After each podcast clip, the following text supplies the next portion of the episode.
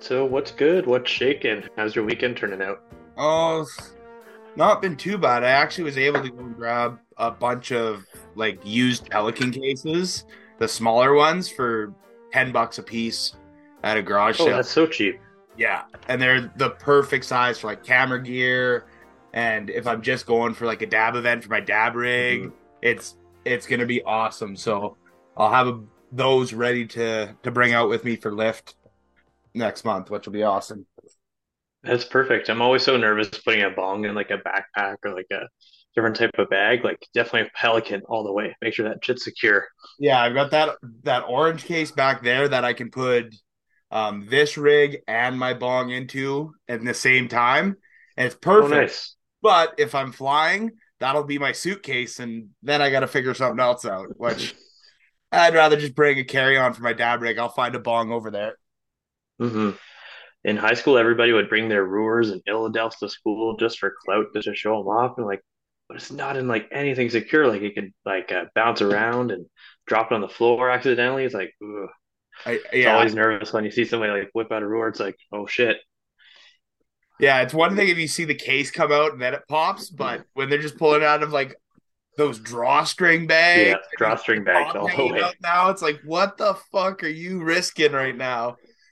Hmm Oh, Yeah, it was a crazy time to uh, start smoking weed, and everybody's getting into uh, exotic bongs and just want to show them off. And yeah, it's a crazy time. oh, it was back when there was cash flowing that was focused more on the actual glassware than anything hmm else. That was kind of the peak, like pre-legalization, where everyone was putting money into cannabis because it was like on the verge of becoming legal, but it wasn't quite. But glassware was where you could spend your money. That's where it was like peak. Now you look at it, hmm glassware has died out in Canada. It seems like unless you're in like a big, big hub. Yeah, like I sell like a ton of bongs in my shop there, uh, but no high-end glass pieces, just uh, West Coast gifts, uh, things like that. Like it's good bongs, but it's not that choice glass that we walked into in some of those exotic shops back in the day. Well, exactly. People are running Cheech as their standard hmm rig versus now where you've got those having kind of your travel, your bring with you rig in case it breaks because it's easier to replace. But hmm functionality, quality's there. And then you've got like your ROORs and your super ridiculous high quality glass that stays at home or you pull it out for a special occasion. Now hmm it's like the Cheech is that's your high quality glass, and you're bringing out the the Canna Cabana specials or the ones like that out for the events. Or the uh, silicone bonks for traveling and stuff, and those have had a huge, huge rise. Yeah, I've got four of those. They're well, they're good for when I'm going camping and whatnot, and hmm or throw it in the boat, not worried about it. Right, like it's perfect for using that way. Yeah, absolutely. Just a cheap, portable. If you drop it, you're only at 40 bucks. Well, exactly. Yeah, you're out the bowl essentially at worst, and you go and you get one of those um Invisi bowls, the metal ones, and hmm then you got no problem, the perfect porta bong. Yeah, absolutely. I wish those bongs uh, were more present back in my day. Like, I don't know how many bowls I've gone through and down stems, and you're probably the same way. You've probably uh, had to stop by the 420 shop like 20 times now in your class career of just shit, fuck, another bowl, another down stem broken. Yeah. Well, I'd rather spend the 20, 30 bucks to get a new bowl, new down stem, especially when like I'm traveling and I just buy run this straight up cone slides. I end up having so many of them that have that broken kind of edge on it. Mm. So it's like, okay, th- when I'm traveling, this is what I'm using. Whoever's using my bowl, don't cut your finger on it because so I've cut it on it multiple times. Yep. But and then I want to get a couple of really nice slides that just stay at home. They get put into my review videos. They don't leave those bongs. I got one, but Yeah, for me, my uh, bong's like 15 years strong, hasn't broken. Like, man, I've had so many close calls that thing, and like it stood the test of time. And uh, I hope that bong sees me through another like 10, 15, 20 years. Like, I've just been so grateful that my my high school piece is still around to this day. Yeah, I've I had a couple that have broken on me that I wish I still have around. This this Red Eye Tek is probably one of my longest standing um bongs I've had, and it's still just doing great. But it's a core kind of review piece now for me. So it gets mm-hmm. smoked for that, and then just cleaned and put aside and used for its purpose. It hits yeah. a little too heavy to go to every single bong rip. Mm-hmm.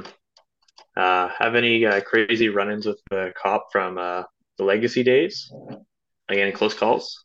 Well, I actually transitioned right into the medical side pre legalization, so I didn't have a lot of exposure to like any sort of the the that um street buy or anything like that. I went straight on to the medical because I transitioned from EMS. It was like, uh, I think I'm gonna go and jump both feet in and just got everything done.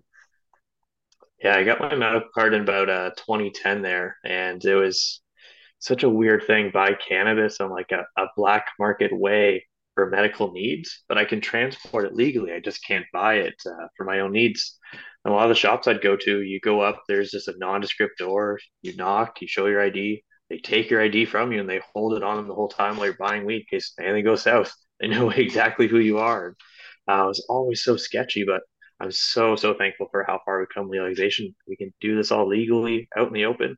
Uh, don't have to look over my shoulders anymore. Well, that's definitely that's, been a huge gift. Well, and just having the ability to grow for yourself if you wanted to. Like it's mm-hmm. unbelievable how many people that just the four plants are going to give them the support that they need, that they can produce themselves through the summer. If they get a tent throughout the year, like it's it, the the access to the the medical benefits that this plant has is just so much more widely available with, than it was before. Mm-hmm. Uh, my customers that I see, I'd say about 25% of them say they grow, which is amazing. Like uh, bigger the percentage than I thought, really. Uh, it's everybody. It's uh, high school kids that just turned uh, 19 and now they're shopping and they can grow legally for the first time, which is amazing. And there's a lot of older people in their 40s, 50s that have always grown stuff in their backyard, like flowers annually. And now they're growing a, a different kind of flower for different needs. And um, it's great that we all get to share in that. And a lot of times people come asking for seeds or tips. And uh, yeah, it's really, really great. Well, I, I've had a couple of shop owners make comments that having the consumers produce their own flower is not going to be a positive for the market. You'll see a loss in return from their products being purchased. It's like, no. If anything, you'll see an increase in the products being purchased and they'll be purchasing the higher quality flower. Mm-hmm. They won't need to buy the swag weed. They won't need to buy yeah, absolutely acres ounce to the bake sale ounce to get by because they grew that style of flower for themselves. So now they can go and spend that $80 on two three and a halfs that are of the highest quality. So what it's going to do is it's going to push that kind of shit bulk weed out of the industry, which is exactly what we all want. Mm-hmm. like it, yeah, they're picking up Carmel and black market, and that's their that's their weed helper to make that uh, homegrown stuff just kind of stretch a little bit more. And uh, yeah, like they they pick up those uh, choice brands, and they definitely see a difference in quality. Like now they aspire better to what they grew outside. Like how can I turn this into that? And they're learning more about uh, soil and uh, different light cycles, and uh, maybe there's some like light bleed from some neighbors' lights and stuff like that too. And yeah, it's uh, it's progressing everything. Like I was nervous myself as a retailer. Uh, October, it's like, oh, sales are gonna dip. People are harvesting their own crops, but actually, we ended up having one of our best weeks in the history of our store because people are uh, picking up that choice stuff while they're curing and want to compare apples to apples. Well, that's exactly it, and they're also wanting they can go and spend because they know they've got bulk coming. They can go and spend a little bit extra money. Oh, let's get a three pack of infused pre rolls and I'll split it with my buddies because we're going to be trimming all day. Like it's yep. they can go and enjoy more of a treat because they know they've got product coming without the cost. They've already prepaid mm-hmm. for all of the, uh, with the work, the time, the effort, and the money to buy all the stuff that they use to grow their their flower but they know they have product in a month or two, depending on how long they wait. And if they're creating mm-hmm. live rosins and stuff along those lines, it could be weeks, a couple of weeks, and then they'll be consuming en masse their own product. So it's mm-hmm. it'll increase our industry. And another big thing is they'll start looking for those higher quality genetics because they can start seeing like the chemotype variants between one company's flower to another company's flower to another company's flower and go, oh, that GMO, I see the companies who are doing it really well have that kind of foxtail growth. It's a little bit more chem dog looking stretch, interesting to that bud structure. I want to grow something like that. Well, now they can go and find GMO seeds and grow the product that they really enjoy. And then guess what? They go and they find a punch genetic that they like and they can go and hunt. It gives them a more economy style ability to find the next genetic they want to run. That's where I'm happy that we can buy seeds directly from OCS from the different LPs. Uh, so people aren't getting burned buying seeds black market. Like I've been burned a few times buying seeds, send me transfer, they never come. But buying from the OCS, like it's all above board. They're gonna ship it. It's gonna arrive in time. And if you like it, you can like go and stop in, pick up your uh, favorite cultivar from uh, your local rec shop and see how they compare from your own grow versus this. But uh, be able to get seeds legally, not be burned, it's a huge win. Well, and for new growers, that is the best way to get seeds. Like, mm-hmm. Absolutely the best way to get seeds because there's so much more reliability in what's going on. You know, if it's labeled as an autoflower, you're going to get an autoflower. It's labeled as a fem, it'll be a fem. If it's labeled as a reg, it'll be a reg. Like you know that what it's labeled as, you will get. When it comes to dealing with breeders or seed banks or anything like that, it's a little bit of a guessing game, and you're taking that chance when you're buying them from the legacy sources or just your buddy who has a seed bank.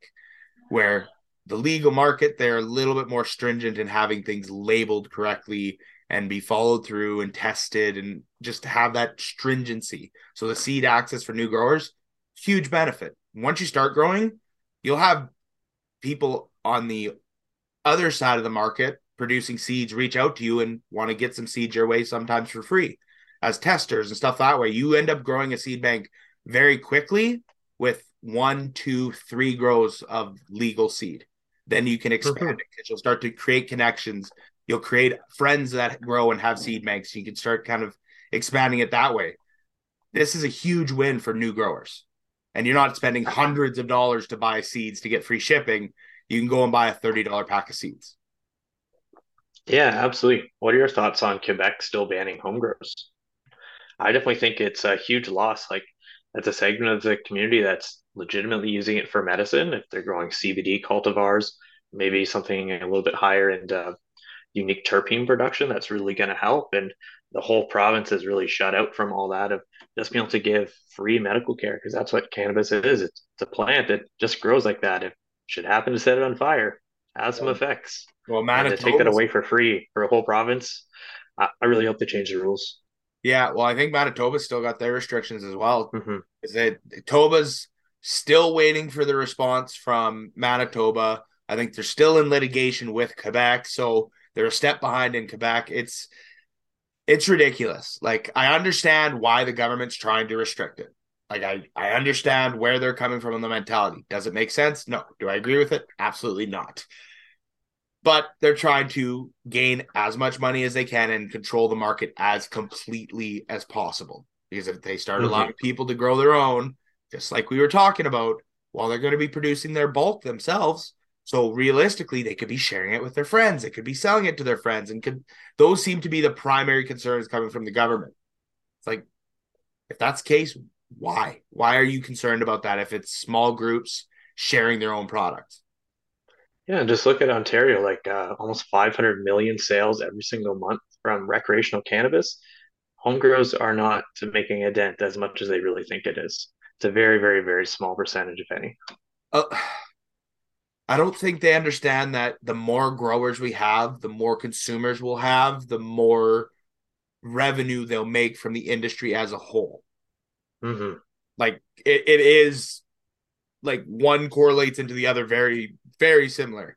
Because if we have a bunch of people who are growing at home, guess what the next generation is going to see if they're getting that exposure in the house to somebody who's just naturally growing the plants. They're doing it 17, 16, 17, 18, they start getting involved in it because they're interested in it.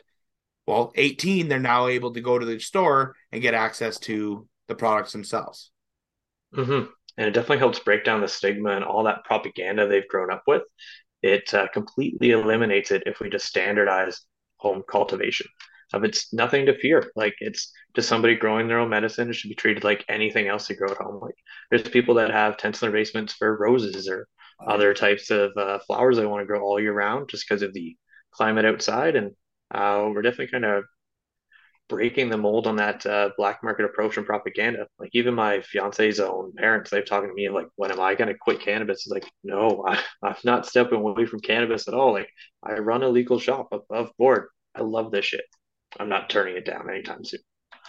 Well, and if the push is to go smokeless, well, then shouldn't we be teaching people to grow their own cannabis and then create their own concentrates? Mm-hmm. The more we educate the consumer to do that, the more likely they are to be driven to be buying the concentrate style products off of the legal market as well, so that they have variety in their selection. So in that turn, you're getting what you're looking for overall, anyways. Right? Like I just I I can see it as a major benefit because it's going to encourage more of the questions that we should be asking to get the consumers to where they should be going. Mm-hmm. Absolutely. Uh, for them, they just don't understand like why I want to smoke a joint before bed. It's like it's relaxing. It's kind of a ritual, of just sitting down, grinding up, um, just enjoying those few puffs. And uh, for me, it's just uh, very peaceful in that way.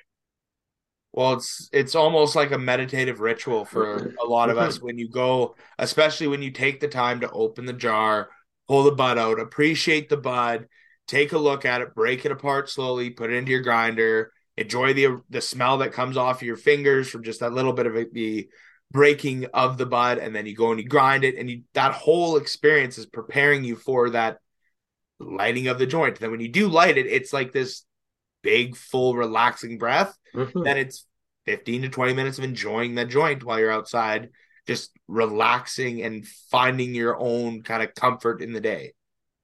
It's absolutely it's, it's very zen. So beneficial. Mm-hmm.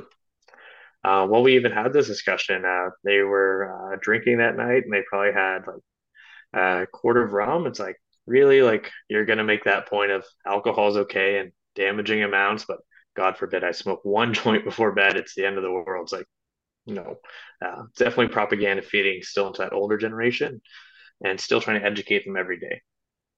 Well, it's it's a battle with that, and like the fact that the stigma is still real with a lot of people, where mm-hmm. it's kids can't go to other people's house because of the stigma and stuff along those lines is crazy, especially now that we're almost five years into the legal industry. It should be declining, not increasing. And it seems like there's points where it's kind of increased. It's become a little bit more highlighted than it was before.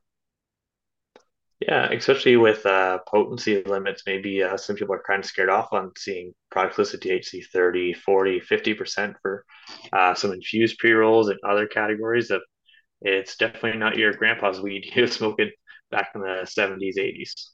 No. We're definitely lucky that we have these amazing genetics, amazing quality cannabis nowadays. And maybe that's maybe fueling into it a little bit of uh, too potent. Well, and it doesn't help that the industry itself is oh, the new diamond infused pre roll at 47%, and then that sells out immediately.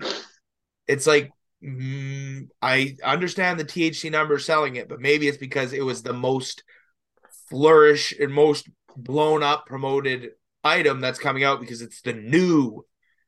I bet you if you did something with that at the 38 percentile, you would still get just as exciting of a response. And even at the 25 percentile, you'll still get it. You just have to hype it up for what it is. Oh, well, the flavor on this is unbelievable. The THC may not be there, but it is worth the. They buy it, they taste it, all of a sudden, wow. Well, this is a new area that we could take and drive into. And it's just re educating people that there's better aspects to it than just let's go and hit the highest THC. I'm definitely guilty of that because uh, my company, Sensi Brands, makes the highest THC pre roll in Canada, 50% guaranteed. I've even had some batches like 55 and like you smoke to myself like I definitely had to back up off of it. I can only smoke half the one gram joint. Like I was way too baked for the rest of the day. Uh, but yeah, we are a little bit feeding into the THC chasing crowd. Just well, to have a little bit of bragging rights in the space with all the other uh, infused pre rolls in the marketplace. Oh, exactly. And it the infused pre rolls are one thing, and then when you go and you look at the flower that's trying to chase it with just the the pure flower hitting 40%. That's getting a little bit ridiculous. No. And hash is 40% because of trichome heads. There's there's no way uh uh, flower on its own with all that plant matter. We all know it it can't go that high. Yeah, like it's it's ridiculous, and it's now where you've got provinces where there's a minimum THC cap. If you aren't maintaining a twenty to twenty five percent minimum, we're not interested. It's like what? Like, where is the gold in the industry of that 16 to 25 that we were talking about for so many years? Hmm. Just doesn't exist anymore. That's where uh, people ask me for a Blue Dream at like 25% THC. It's like, no, Blue Dream is supposed to be like 18%. Like, it's that one cultivar that you're not THC chasing. Like, it's a, a legacy strain that just speaks on its own. And it's all about the terpene and resin production and uh, that entourage effect you're going with. 18 is just fine with me. We can we can stop chasing those upper limits. Yeah, like Blue Dream, if you hit it at 21 and it's got the flavor that it had at 18, you're losing your mind excited because it's Mhm. oh, this is just a unicorn run. Let's Yeah, go. Try absolutely. and repeat this. And Mhm. every, if people understood that, oh, Blue Dream at that 18 to 21 is in its cream area, it's in its optimal point. You're getting mo- like major effects from it. But then you go and you look at like your black triangle, and that sits up at that 31, 32 at its cap. But it's a different genetic, it provides a different experience. And arguably, the total cannabinoid profile of, of a really good Blue Dream would probably be very comparable to a total cannabinoid profile of a very good black diamond or black triangle or anything else that's grown well because it's likely that that blue dream just has a little bit more variety to its cannabinoid profile hmm Yeah, there's so many uh, interesting like phenos just from Blue Dream alone that uh, can really change that experience and uh, how it smokes. Uh, yeah, it's definitely a really interesting cultivar. I love picking up from a bunch of different LPs to see like which variation of uh, Blue Dream they have, and um, always kind of like chasing that unicorn one for me that gives that uh, increased energy level, but also that smoothness and a little bit of blueberry coming out of it as well. yeah i know exactly what you mean. For that flavor i want that kind of creamy blueberry off the blue dream. The best one i found would have been the Simply Bare three and a half that one for me was the one blue dream genetic that actually made me go okay i could probably find something i like out of this. Hmm it had that really good heavy effect, but it was a little bit more euphoric than I was expecting, but I really enjoyed it. Uh, one that I smoked last night was the new uh, Rares by uh, Carmel for their Pink Kush. Um, as soon as you open just the bag of it, like it just hits you in the face with gas, and that's really what I've been missing from a lot of uh, Pink Kushes on the market. That they just don't have that uh, bag appeal for aroma that just slaps you. Uh, but this one, like two puffs off a joint, like I was instantly faded, just instantly high. Uh, don't have to like get three quarters of the joint down where you start feeling a buzz come on. Like it was uh, so nice, those fast effects, just so much flavor, just uh, puffing and just mm, just so much taste. Yeah. Um, definitely got very very high from it. It was good. That one sounds actually pretty nice. I've been impressed with Carmel. They've done like they've done incredibly well picking the genetics and the growers that they've had incorporated into their products. The like Magi's just blown it out of the water with the hippie headbanger. Um, I'm really excited to hear that that pink kush is good because I haven't had like a heavy effect and really tasty pink kush in a long time. So that that sounds exciting. Oh, it was so good. Um, it's all sold out though. It sold out in like two weeks on OCS. So I I hope they can bring it back, uh, regrow some more um, other plants and uh, bring it back to market and make it a staple every day. It was so nice having that limited release, but after trying the first time, like I'm hooked. I want to get my hands on some more. Well, and that's that's a really interesting technique that you're starting to see more companies do now are those limited release or those collaborative drops where it's like, okay, we're gonna give you this amount and that's it. Mhm. And then they get and once they hit, they seem to just gone, like immediately gone. And it's always the companies that are well known for having like very impactful genetics in the sense of having unique flavor profiles, really good high to follow with it. They seem to do really well with those limited because what was the other? I know Uprise has collaborated with Seven Acres for a limited drop in Alberta of their Uprise Funk, I believe. I'd have to look it up to get the the. I think it's the Uprise Funk, Um, and then Carmel's got their limited that they've done. That was the second one, was the Pink Kush, wasn't it? Yeah, the other one was that uh, hippie head banger that you mentioned. Yeah, so that was I a, never was, got my hands on that release, but uh, I definitely heard great things, and I was kind of chasing rec stores to see uh, who had which cut of uh, was it uh, Drew's Fino for that one? Uh, but anyways, yeah. yeah, I was also trying to hunt it down just to give it a try. Yeah, you it was a limited drop in Ontario, but it was the staple Drew's Fino in Alberta. That's right. That's what it was. Oh, that's cool. Yeah, so we had the hippie headbanger as a staple here. We had it in the blunts, the pre rolls, everything for a little while, and it did incredibly well. And they're supposed to be doing a new release of it that's an even better experience than the first time. It's supposed to be improved. So hopefully Ontario well, I'm definitely excited. Oh, and that pink kush, if it comes to Alberta, it will sell out in no time. That is one mm-hmm. genetic that it does. It seems across Canada, that and Blue Dream were the two that were just cross Canada guaranteed to be asked for, no matter what, what store you went into. From day one of legalization yeah, today. That's where I'm happy as uh, the person who does all the purchasing decisions in my store is uh, seeing what the community is looking for, bringing it in, and hyping me up with excitement as much as me for trying the products and a lot of my uh, regular customers of hey i got the new release from carmel. I know you're going to love it because i love it uh, just as much and uh, sharing a lot of that excitement and hearing them come back like oh man do you have any more of it? No it sold out. Like it was just such a good limited release but i'm glad at least you had the chance to try it. Well that's exactly it and having that ability to kind of curate a menu of products that are within the realm of what your consumers are wanting, but you can kind of improve the quality or maybe give them a little bit of variation from time to time, like not bring in the same great experience, but go with something that's mm-hmm. a little mm-hmm. bit more kind of variable variable on the flavor or on the bud structure and kind of just showcase, oh, there's a lot more than just this one genetic that you like. Mm-hmm. I feel like every month I bring in at least uh, 20 to 30 brand new products every month just to keep things fresh, interesting.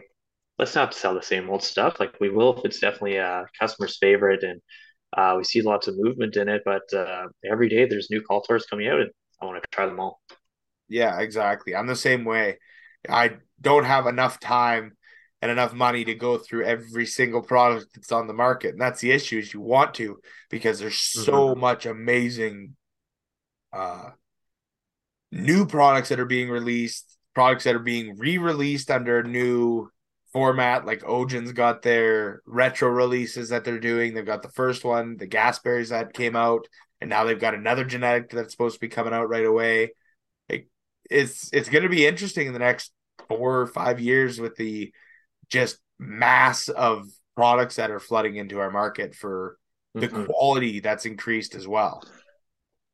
I also hope that we don't lose any genetics with any LPs that are going under, with a lot of their uh, cuts they may have, uh, any seeds that they have in their uh, seed banks. Um, I hope we don't lose that. That maybe that's some intellectual property that other brands can pick up and maybe do another release down the road. And um, one that I kind of missed was some of the uh,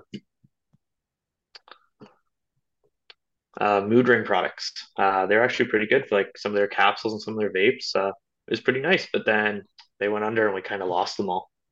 Yeah, yeah. Mood Ring had like their go- their craft goldenberry sold really well in Alberta mm-hmm. right after it got released.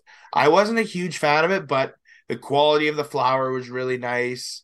And then their distillate um, pens as well, like the for the oh like Florida Citrus Kush and that and yeah. Uh, yeah, and their distillate droppers or the applicators. Mm-hmm those were really popular around here as well. We had a lot of people. We had actually one person who would come in and buy three of them at a time, and he'd actually crank them right out, roll and spread them onto zigzag papers to roll his cigarettes with.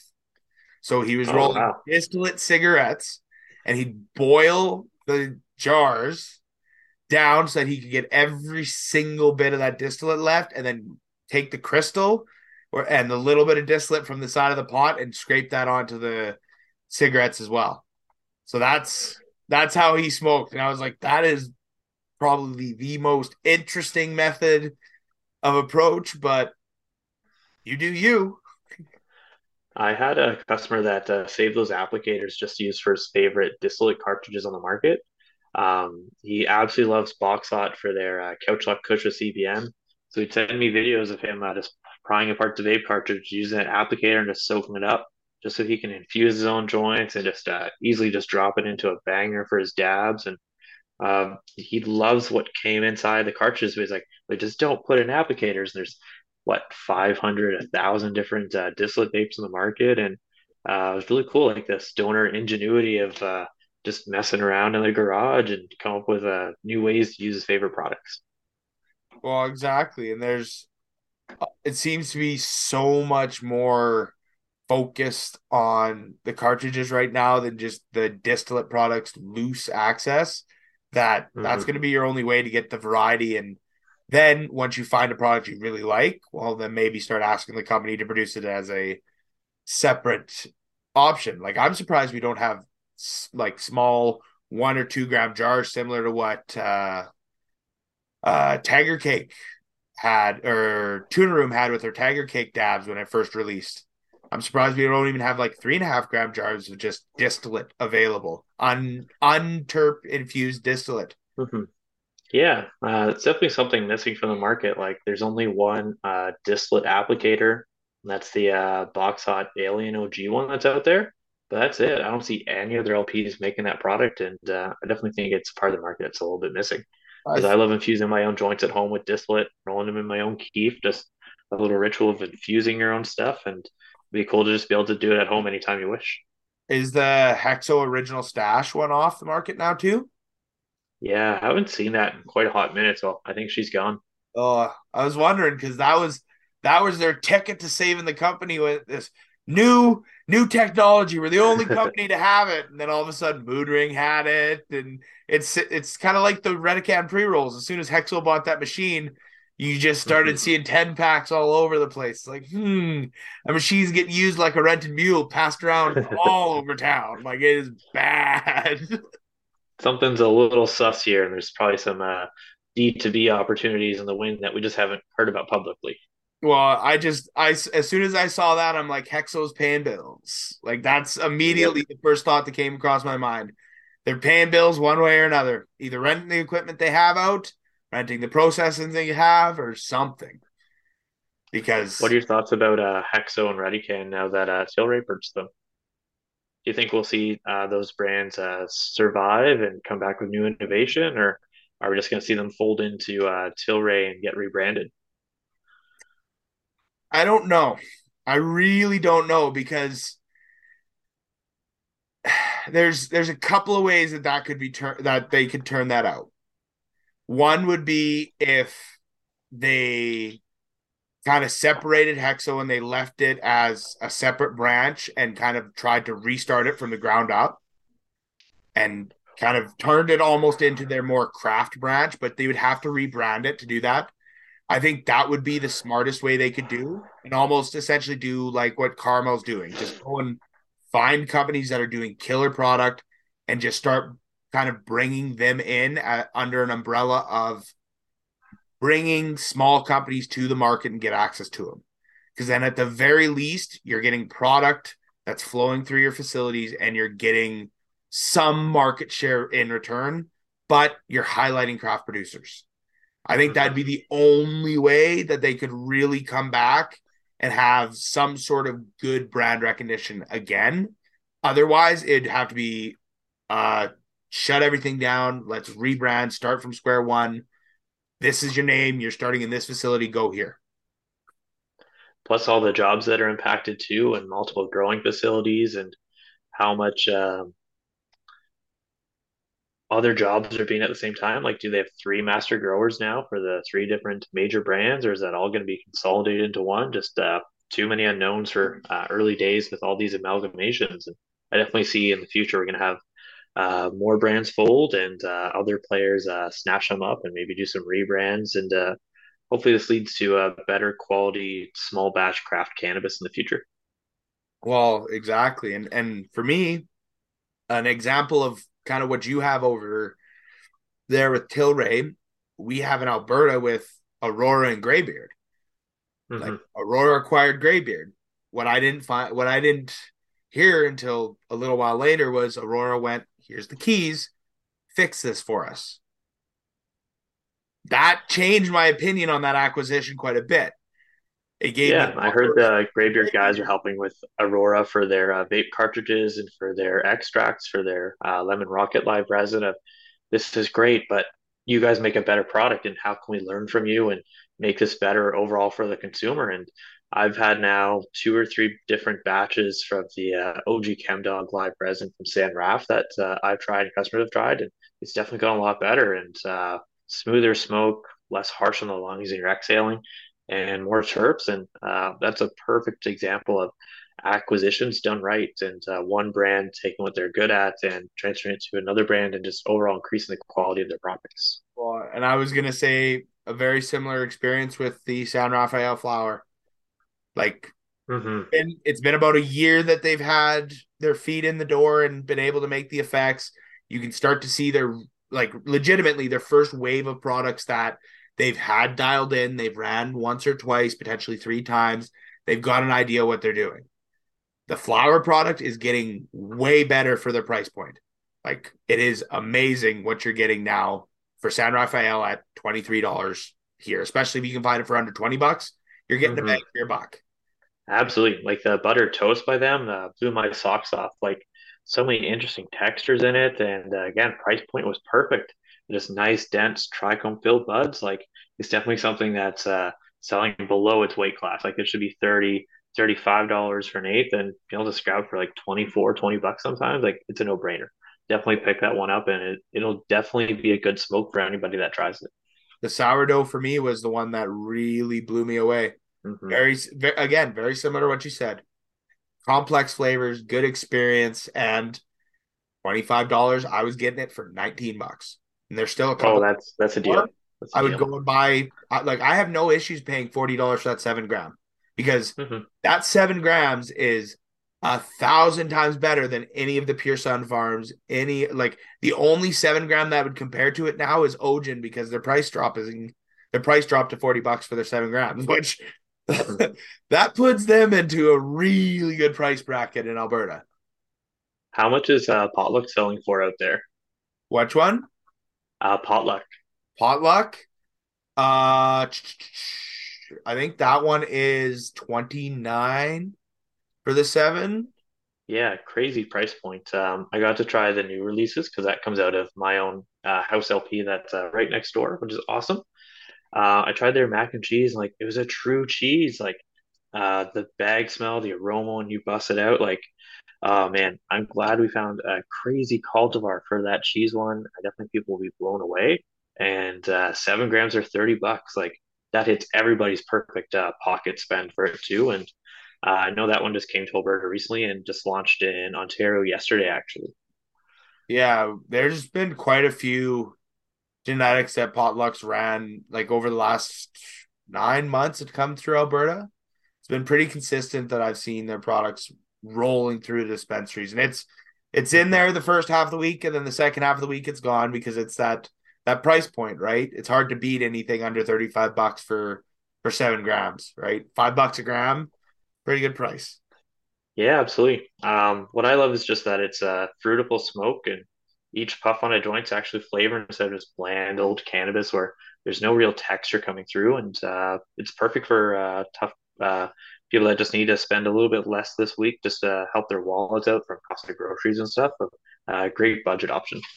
Yeah, uh, definitely gives people a good break for when they're needing that quantity without the without that price point because like the 50 60 70 dollar quarters are great their quality's there but it's not what everyone can afford and with everything being so mm-hmm. expensive as it the way that it's going right now it's needing to be a little bit more cost effective, and that's why you're seeing everyone kind of adjust the prices and balance things out again. Yeah, absolutely. Uh, one that I tried recently that uh, really blew my socks off was the Jealousy by Black Market. Uh, crazy deep indica high, like right behind the eyes, but then it also gave me like so much energy at the same time, and the buds just looked incredible. Um, I almost didn't want to smoke. It's like this this stuff is just so good. I only have so much of it to kind of last me a, a week or two, but uh, it's definitely a nice treat uh, if you have the extra money to spend. Yeah, BC Black does a really good job with all their collaborations. They've hmm they partnered up with amazing producers. And now that you've got um, Smoker Farms with their own self-branded bags, which are awesome to see, see them kind of reach out doing that next step collaboration, which is awesome because once you build that brand recognition, it's pretty easy to have people keep coming back. And that MK uh that MK Ultra he's got is pretty killer. hmm Yeah, it's kind of just becoming like a household name, like uh, Xerox and Kleenex and stuff like that. But for cannabis, of I want the black market, and it'll always be great smoker. I want the Carmel, or uh, I want the Ghost Drops, and uh, some of those other brands too. Of how they definitely built uh, brand recognition just by name alone, and just like cookies, how many people from uh, new consumers just know cookies as a brand from uh, what they've been doing in the states, and now transitioning to uh, Canada, bringing even more products market. Uh, yeah, there's some great, great brands out there. Well, exactly. And there's some of them that are like doing really interesting stuff on the marketing side, like the cookies, Engage, and all of their like more wide affecting reach because cookies is now in Thailand and the States and hmm Canada. Like it's just a large brand. And then you've got your smaller companies like Carmel and the Loud Plug and these companies that are just trying to make really explosive noise in the Canadian market and just really do well here. And the Loud Plug and Carmel, I would say for like pop and noise are probably doing the best for that. Next to maybe Endgame on the concentrate side. Yeah, like all the cool events I see with uh, the Loud Plug doing collaborations, like man, those events are so cool, and uh, I just love they're just having fun with it. Like let's just create some energy, create some noise in the marketplace, and just have uh, just good vibes all the way around. Well, that's exactly it. And even Rad, whenever they can hop in, hmm they're not they're usually right there with the loud plug. Like you can tell the companies that are always trying to give you that type of experience. And it's awesome to see how much these events are improving from one to the other. And every time I go to them, I'm like, oh, this has gotten better from the last one. They've learned from hmm that last event and they've improved it and they're hearing what we're saying. And it's going to be so nice to see even two years from now when we have eventually the more consumer focused events as well as just the industry events because right now we need two or three years to get the industry events running to then get the hmm people focused towards the consumer style events Did you get a chance to check out uh, Kind Calgary? yeah yeah i went down Awesome. What was your experience like? I went to the summer fair uh, last year here in Ontario, and definitely want to hear how uh, Calgary was for you. i i enjoyed calgary a lot for me just because of how excluded i am from the city because i'm two and a half hours away from edmonton i don't get to network and do a lot of in-person socializing so those events are just huge for me because I get to go and meet everybody. I get to visit. It's it's just a big meetup for me. I had a really good time going around and doing that and then just hanging out in the smoke pit visiting. The event itself was an awesome first event. I will give them that. Like the baseline is great first event. There are some points that I think they could have improved on definitely. Uh, one of the biggest things would have been bud tender engagement at the event to try and keep them at the event talking amongst themselves, engaging with bud tenders outside of their kind of circle that they came with.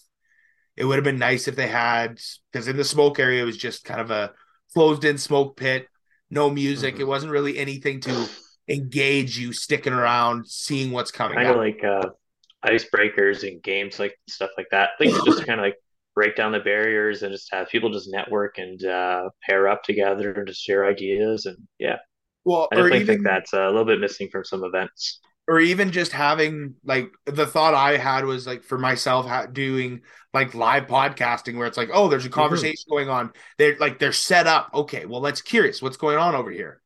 Oh, this is an interesting topic. Then all of a sudden you're talking about it with your group of friends and somebody else, and it just creates that conversation. Or hmm line it up because you're in the consumption area, live reviewing. Let's go and grab a product from upstairs. Let's bring it down. We're going to go and do this. And then I'll go and grab another one. And kind of every hour you hit a different product because then guess what?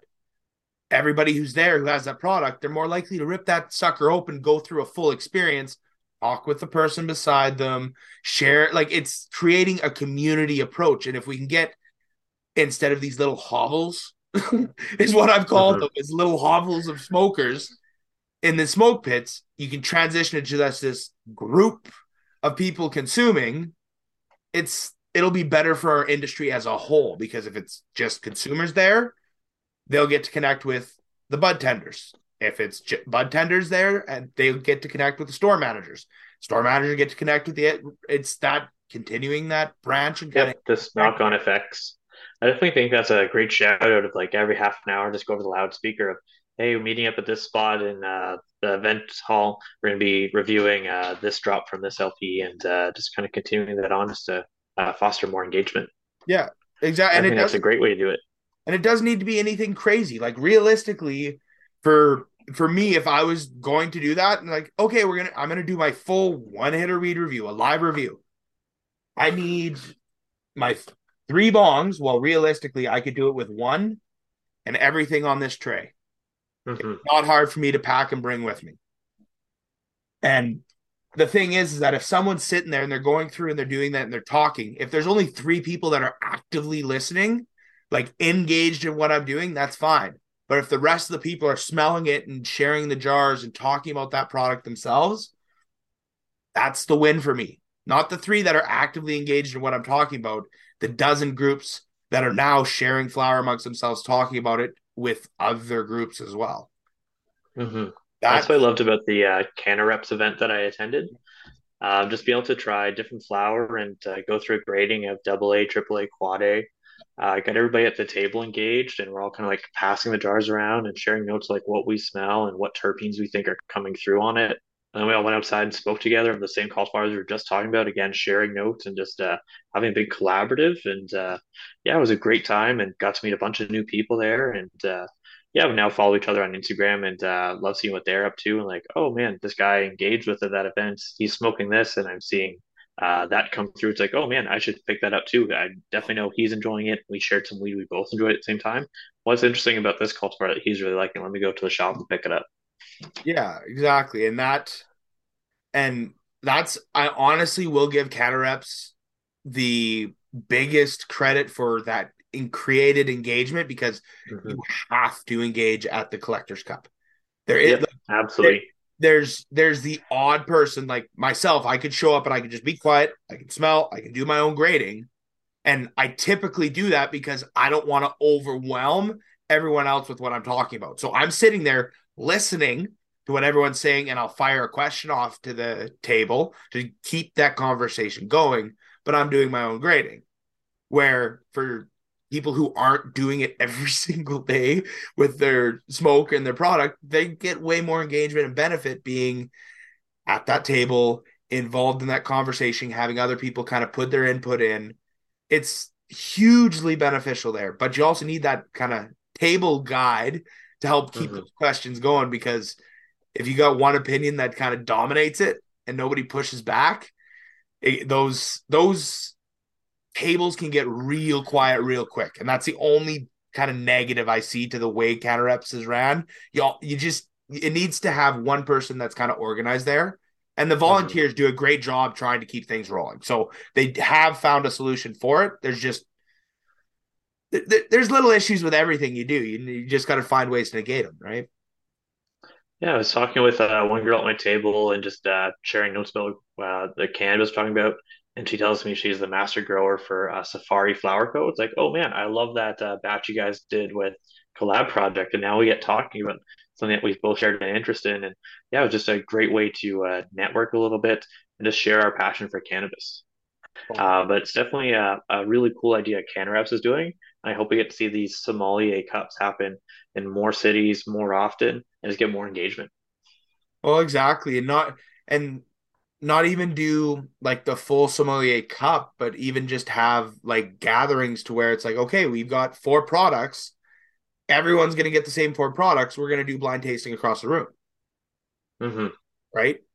And then it's a little bit more cost effective for getting the products, doing everything along those lines. And then you can maybe focus it towards certain product drops. And that's the thing is it could be four new product drops for companies that are doing it. And it give you just that ability to get hands-on products, the tastings, all of that kind of exposure for the industry, which would be hugely beneficial.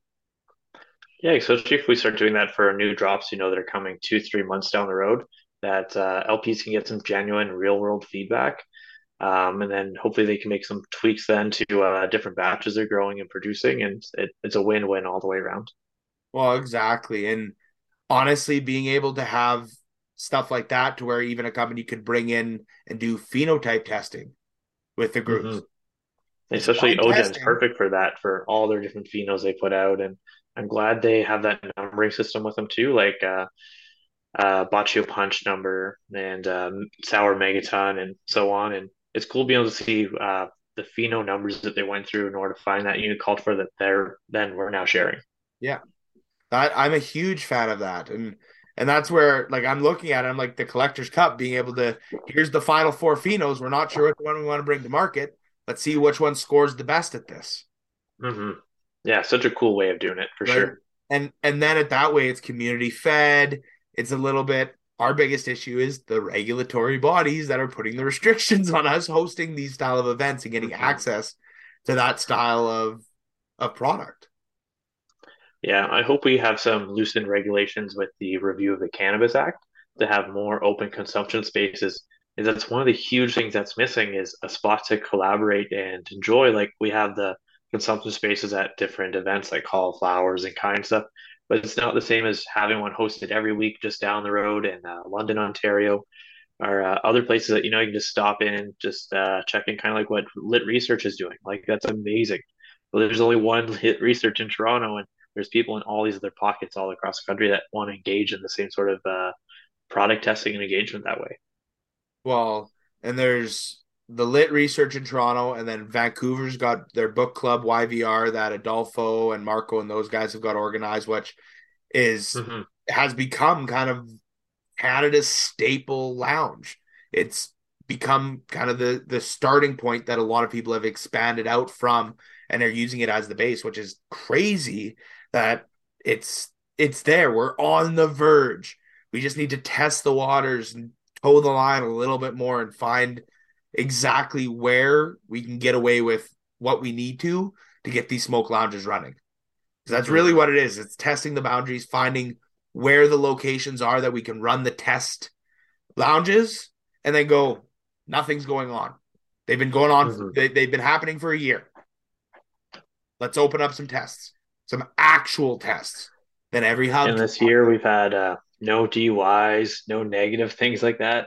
Just people being smart about their consumption and then making those smart choices at the end of the day. And um, what I see from Book Club, uh, seeing it on Instagram, is amazing. Like it looks like such a cool hub of people just sharing creativity, different events for like a, a hash night or a live resin night and stuff like that. Um, actually got to work with Adolfo in my own company for a few months. Uh, it was great just being able to ring him up and saying, "Hey, I'm smoking this one. This is what I feel coming through," and uh, just being able to pick his brain. Like the man has so much knowledge. Um, he's definitely a beautiful soul in cannabis. I'm so lucky that I got to work with him for a few months, and I love what he's doing with Book Club. I hope we see uh, Book Club spot number two, three, four, five, just keep growing out in the West Coast and lit research here in Ontario, just grow into more places and more hubs uh, that'd be amazing to see. That's definitely one of my goals for the next few years is hopefully get some more of those in different uh, demographical pockets across the country. Well, exactly, and it honestly, it'd be nice to see book club blow up in BC, lit research blow up in Ontario, something in Alberta gets big, Saskatchewan and Manitoba have something big, Quebec has something big, and then guess what?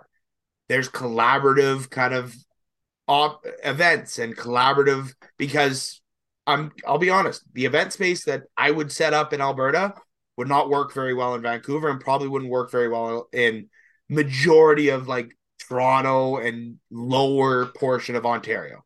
You go up into upper. Ontario, northern Ontario that's a little bit more born and raised and ran like I I was born and raised, I'd probably attract a little bit more because I'm going to build a little bit more of like a hunter's lounge a cabin in the mm-hmm. woods kind of smoke lounge.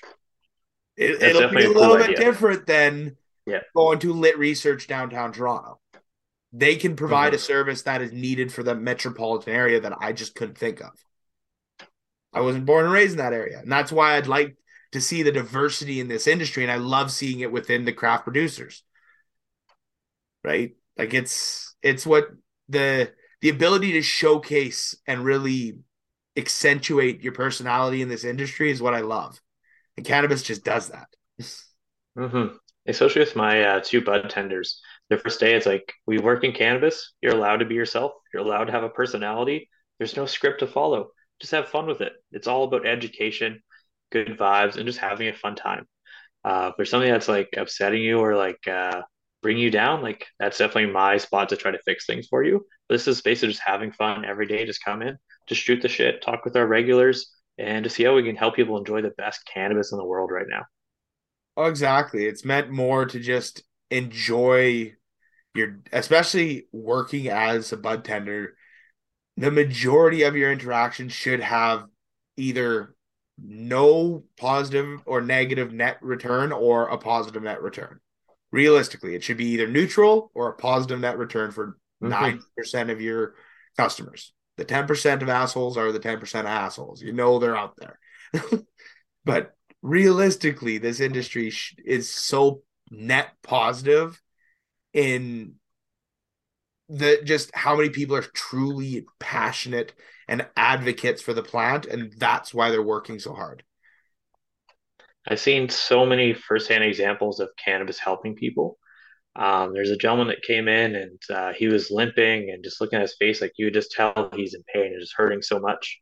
And just talking with him i recommended a topical ointment from to use on his uh, calves and feet and then a couple hours later, I look and I see him coming back in. I'm like, oh no, did the product not work? Is he coming to do a return or exchange? And just talking to him, like, hey, how's it going? Like, I, I see you're back. Like, did I do something wrong? Do you need more products? Like, oh, actually, I walked here instead of driving. He's like, that product helped amazingly. I'd like to buy two or three more.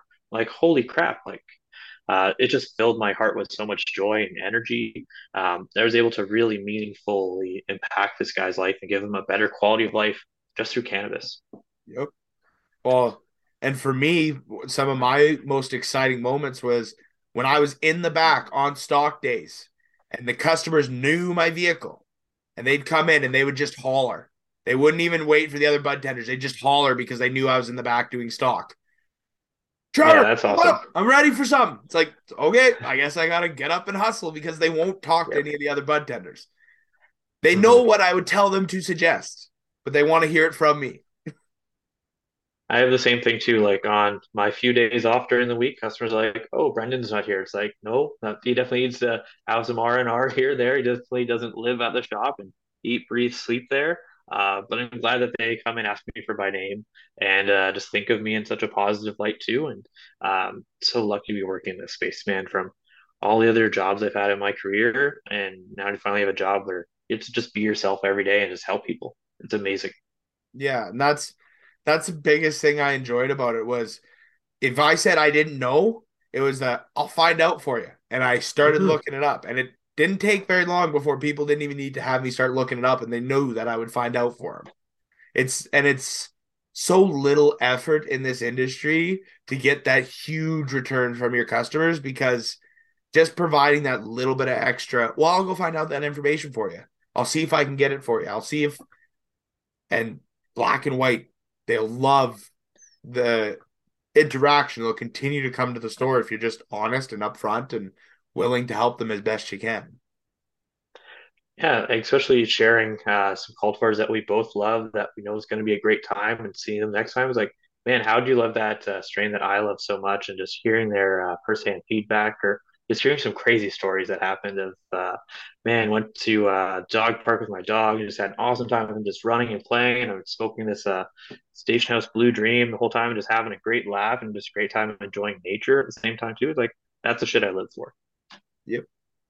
That's exactly it. It's the it's going and being able to provide relief and improvement to people's day it's surprising how just beneficial it is. It it is no different to me than going to work in a major call in EMS. Like it's the same, it's that same dopamine dump.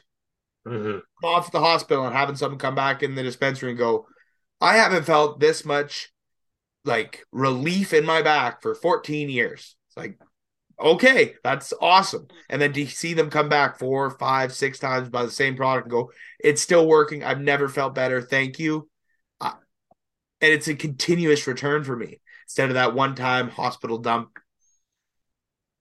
Yeah, absolutely. Especially medical cannabis. Like I use a high dose CBD every day, like uh, 50 milligram capsules twice in the morning, twice a night. And that's really helped me with my own medical issues that I deal with. And hearing the same customers come in, just not being able to sleep, having such crazy back pain, it's like, hey, try this. I know it's worked for me. And seeing them come back the next day of like, I went through the day pain free, uh, without any sort of narcotics or opiates or anything else, just using something a little bit more natural. Uh, it definitely fills my heart too. And thinking back, I wish we had legal cannabis so many years earlier like all these years, I was taking different pain meds for this or that to try to help my uh, back pain and other medical issues. And all I needed was a high dose of CBD to cut all those pain meds away. Uh, it could have definitely helped my liver and kidneys a little bit more of the years than uh, kind of taking all those pain meds for so long that I did. But uh, we're finally here and we finally get to help educate customers that there is something better on the market. Just give this a try one time, and I bet you'll be blown away. Well, exactly. And the ability to not necessarily remove the medications from a part of your life, but ease the reliance on the mm-hmm. medications, right? Cannabis may not be a solve all for you. Some people have found it to be, some people haven't. But it can provide huge relief and huge benefits if you take the time to find the products and the method of consumption that works best for you. Some people they need to drop fat dabs to get the effects. They need that. Others, smoking a joint in the evening.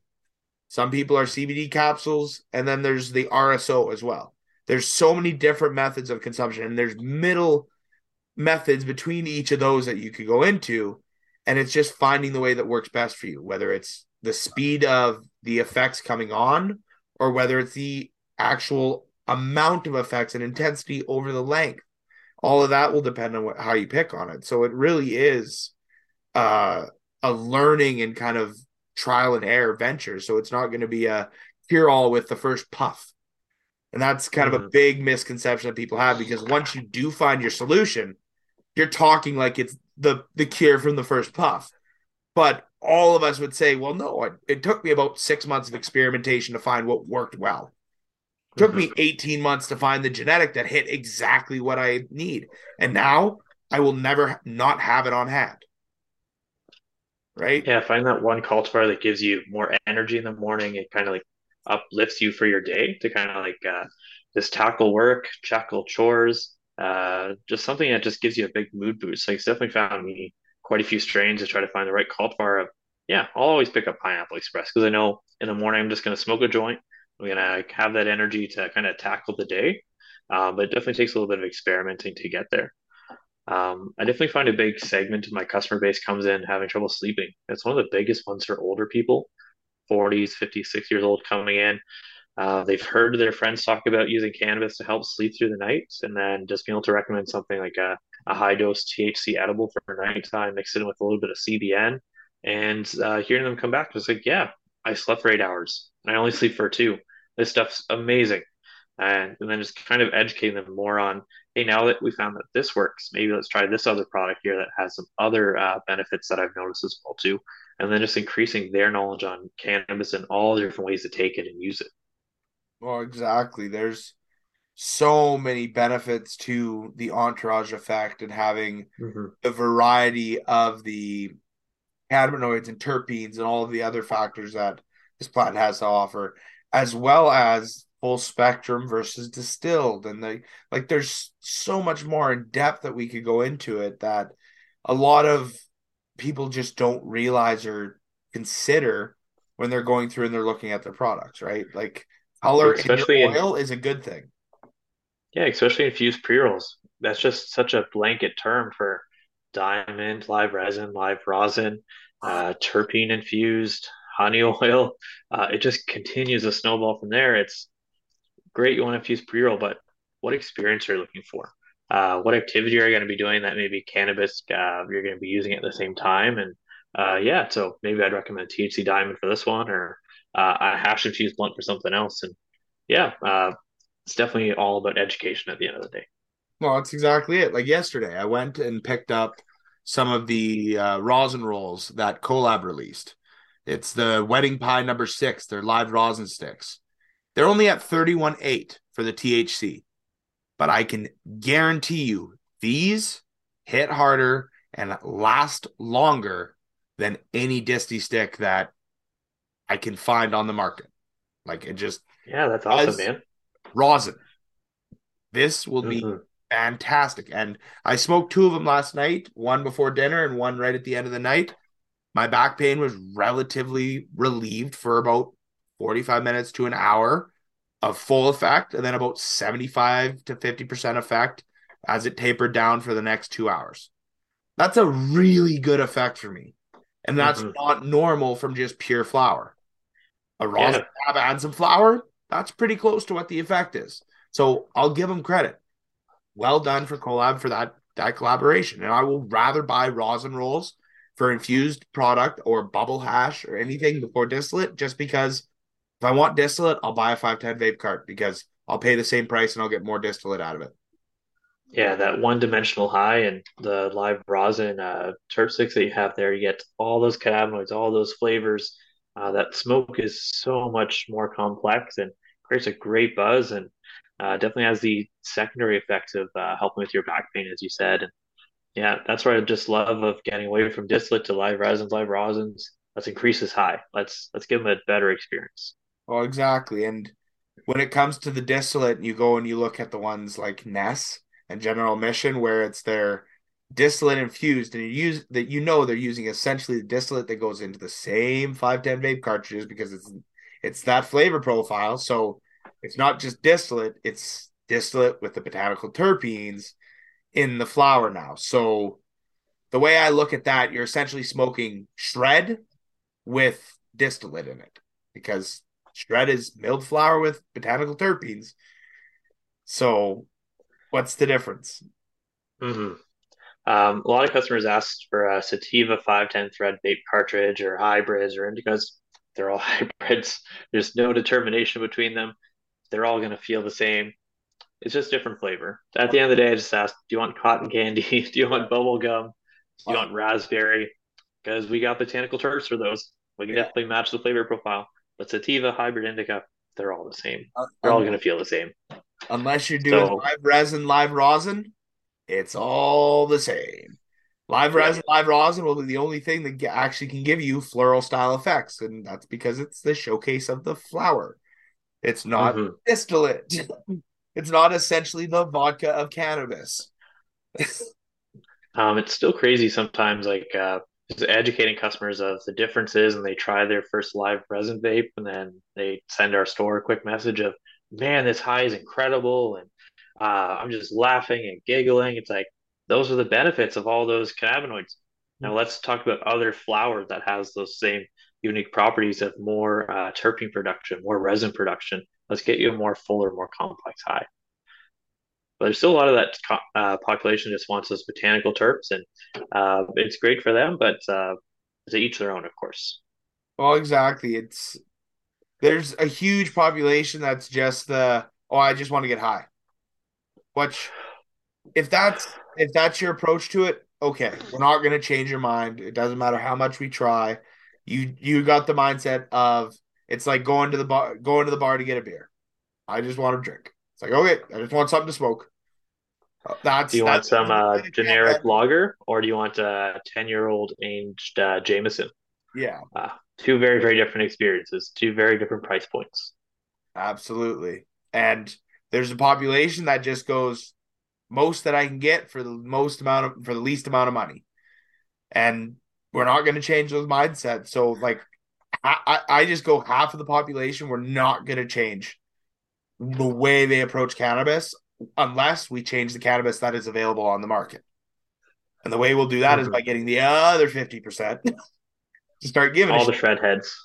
Exactly. All the all the all the people like ex- if, even if we could just get shred the shred heads to go over to common ground, to go over to the partake milled, to the Boaz milled, to not Boaz milled the Ogen milled, the the freedom milled, which used the Boaz logo. Um, but those style milled where they're full flower instead of flower with botanical terpenes. For me, that would be a win. If we could get shred off the market, mm-hmm. it'd be a win. There's enough quality milled out there for full flower within that price range that that's where I'm happy we have our potluck for 30 bucks or seven grams. Is do you want shred for 30 bucks or seven grams, or you want whole flower? You actually see what you're smoking. You can see the uh, trichome production, get all that aroma. You know exactly what's in there instead of what's in shred. No one really knows. Like they don't show photos of whole flower buds broken down, put into the milled product. Just here's your milled, and yeah, there, there's better cannabis for the same price point. And uh, at the end of the day, it's just education, education, education every time. Well, and and for me, the the companies like Ogen and Partake that are doing their milled products, where it's like we don't put smalls in our containers, mm-hmm. so they're doing milled flour and they're mixing and matching some of the genetics just to provide those unique options at a little bit of a better price point. I like seeing those, especially when it's like the five, the 10, the 14. I like seeing options like that just for the ready to roll because mm-hmm. I agree. I'm the same way. I'd prefer full flour over milled any day. But there are times where I need that convenience, and I'd rather go and buy something where I can buy that full flour, compare it the next day, and I know that it's going to be good. Well, I'll just get a 14 gram because it's cheaper today, and there's eight of us going out. Well, shit, perfect for the bong out of the golf course, right? Yeah, absolutely. Um, I wonder if maybe we'll have a tobacco mixed with cannabis in legal bags sometime in the future for all the people that smoke poppers out there. Like it's such an East Coast thing. Like I have so many customers come in, like, hey, like, uh, what are you looking for today? Like shred, like, oh, how are you smoke? Like, I'm gonna smoke some poppers. It's like that's ah, what shred's can, for. Can we get away for poppers? But uh, there's a lot, there's a lot of them out there. Hey, uh, if if Shred's gonna stay on the market, it could be the popper weed. I'm, I'm fine with that. Very much. That consumer can that can be what it's marketed for. Yep. Probably the only way you can actually taste some sort of cannabis when you're doing poppers is smoking shred. I've been I, there's very few companies that I throw under the bus as much as shred, but they deserve it. I'm sorry, but my opinion, they deserve it. we need to do a marketing campaign saying uh, popper approved yeah. For approved smoke. uh, well, on that note, uh, it's been a pleasure, Trevor. Yeah, uh, thank you so much for having me on, man. Yeah, it was a blast. Good conversation. And just topics like this are exactly what we need to have around the industry where it's just sharing the ideas, talking about products, highlighting stuff that just isn't really the quality that we want and that we want to kind of transition away from. And potentially finding solutions to those. So it was great having you on, and I had a really good time. Yeah, me too, man. I'm so excited for the next five years of legal cannabis, uh, where everything's going. I hope we see the changes to the Cannabis Act that we all want to see, increased uh, potency limits on edibles. Like, man, drift glitches are flying off the shelf because that's what people want. They want a regulated high dose edible. Yeah. I don't know how many times I've gone to the res, got something that's uh, labeled 100, 200 milligrams. Get three hours later, it's like, fuck, I'm fucking sober. Yeah, fucking sober. Like that's funk. Just wasted my money. Um, so we have a regulated legal dose. We definitely need that. Consumption lounges. Uh, so many benefits can come over uh, the federal government listening to consumers, listening to LPs, listening to store managers, listening to people like yourself, uh, content creators, and see this is what the customer base is looking for. And we've already been following the rules all along. We've seen those few changes just make things a little bit better for us. Well, absolutely. Being and the biggest thing that a lot of the community is asking for is essentially legalize the consumption. You legalize the sales, you didn't legalize consumption. Let us openly consume with our community. That's all we want is areas for our community to be able to go and thrive and consume. Because if there's an open source lounge where I could go, hey, we're going to meet at this place, it's going to be the $5 surcharge to get in. And I, and all of a sudden I've got a group of 40 people there together. Well, then it's a lot easier for me to go to an LP going, hey, I want you to sponsor an event for me in the sense of I need 48s so that we can do a live sampling. And now live sampling's available. So it's not even like it's going to charge that company to go and buy the eights from a legal store to then make that happen. It's available through the sampling or through their their search and research their research and development license as well that some companies have to where they're able to do pre-sampling and stuff along those lines. Now we just need the location for individuals like myself, for yourself to get gatherings together and go, okay, let's get together, let's talk about these products, share our intake, share what we think are the big highlights, what we can talk about in the stores to the consumers, what we could kind of highlight to the consumers that don't like it, and really just find what's best for each other in this industry. Yeah, and think of how many concerts uh, are happening all across the summer. There are 19 plus gatherings. People are going to be consuming cannabis anyways, illegally breaking the rules because you can only consume at home legally as per the Cannabis Act. Yep. And we could just use this as a tie-in for open consumption spaces, research, testing new products, uh, just adding on to that whole concert experience, people just consuming cannabis anyways. Uh, seems like a no-brainer for sure. Well, I I 100% agree with you. It's just and even the the research of consumption in mass of adults in an open area. Is there? We already have that with alcohol. It's already been proven to work with uh, no negative consequences. Cannabis should be treated the same. Yep, I that's I'm of the same way. If when cannabis was legalized, it should have been legalized to the same restrictions that alcohol had. And then if there was negative return from that, impl- implicate additional restrictions from there. Don't start us at the additional restrictions because it's harder for us to get them removed than it is for you guys to implement them.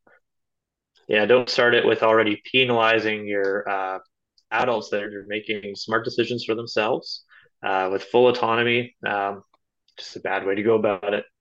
Yeah, absolutely. But it was great having you on. I'm sure we'll be uh, running into one another at Lift in Toronto because I plan to make it out that way this time around. So it'll be it'll be good to see you out there and to uh, hopefully check out that lift or lit research in Toronto as well because that sounds like an amazing place for kind of stage yeah. one of consumption lounges. Absolutely, and uh, we'll have uh, booths at uh, Hall of Flowers at uh, Kind for uh, summer and winter in Ontario. Uh, we're also going to be doing the uh, Cannabis uh, Wiki one in London, Ontario for their expo too. Um, so lots of places for uh, me and you to get together, collaborate, talk about good weed. Yeah, absolutely. I look forward to it. Thanks for coming on, and uh, look forward to seeing you all in the next one. But for now, cheers.